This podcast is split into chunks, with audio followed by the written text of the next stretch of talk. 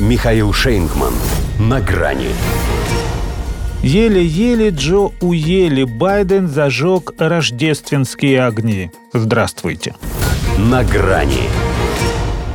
Не то чтобы в этот день было принято подводить какие-то предварительные итоги и обнадеживать перспективами, но все-таки событие не рядовое, поскольку дает официальный старт предпраздничному настроению. Поэтому какие-то соответствующие слова по случаю напрашивались. Но он ограничился лишь тем, что назвал эту традицию прекрасной и сразу приступил к обратному отчету. Причем начал не с десяти, а с пяти, будто хотел быстрее с этим покончить. И это еще хорошо, что елочка у Белого дома, учитывая ее многострадальность, зажглась с первого раза. А вот сам Джо Байден исполнил свою миссию без огонька, без вдохновения, без души. Это было как-то сухо, буднично, в торопях, словно он боялся, что рождественское дерево опять рухнет. Буря вроде стихла, но кто знает, на что эти русские еще способны. Сумели же они довести инфляцию в США до драматических значений, заставив Вашингтон вводить против России невообразимое количество санкций.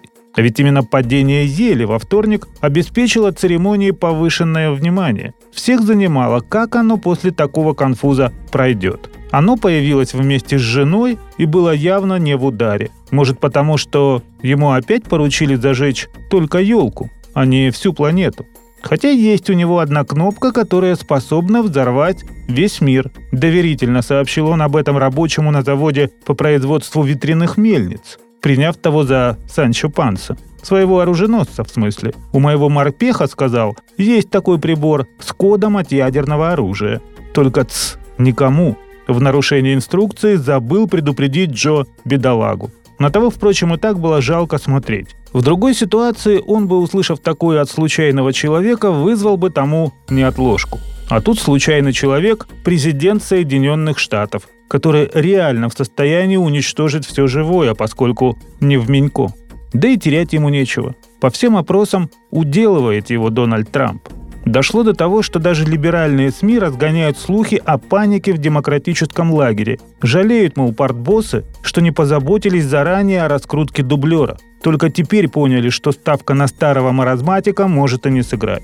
Тут еще республиканцы в Конгрессе обнаглели настолько, что в ближайшие недели собрались голосовать за начало процедуры импичмента. Хантера на открытый допрос в середине декабря вызвали. Между прочим, под присягой. Тут, конечно, и соврет недорого возьмет, ибо в отца, но среди его врагов в кого ни ткни, Станиславски.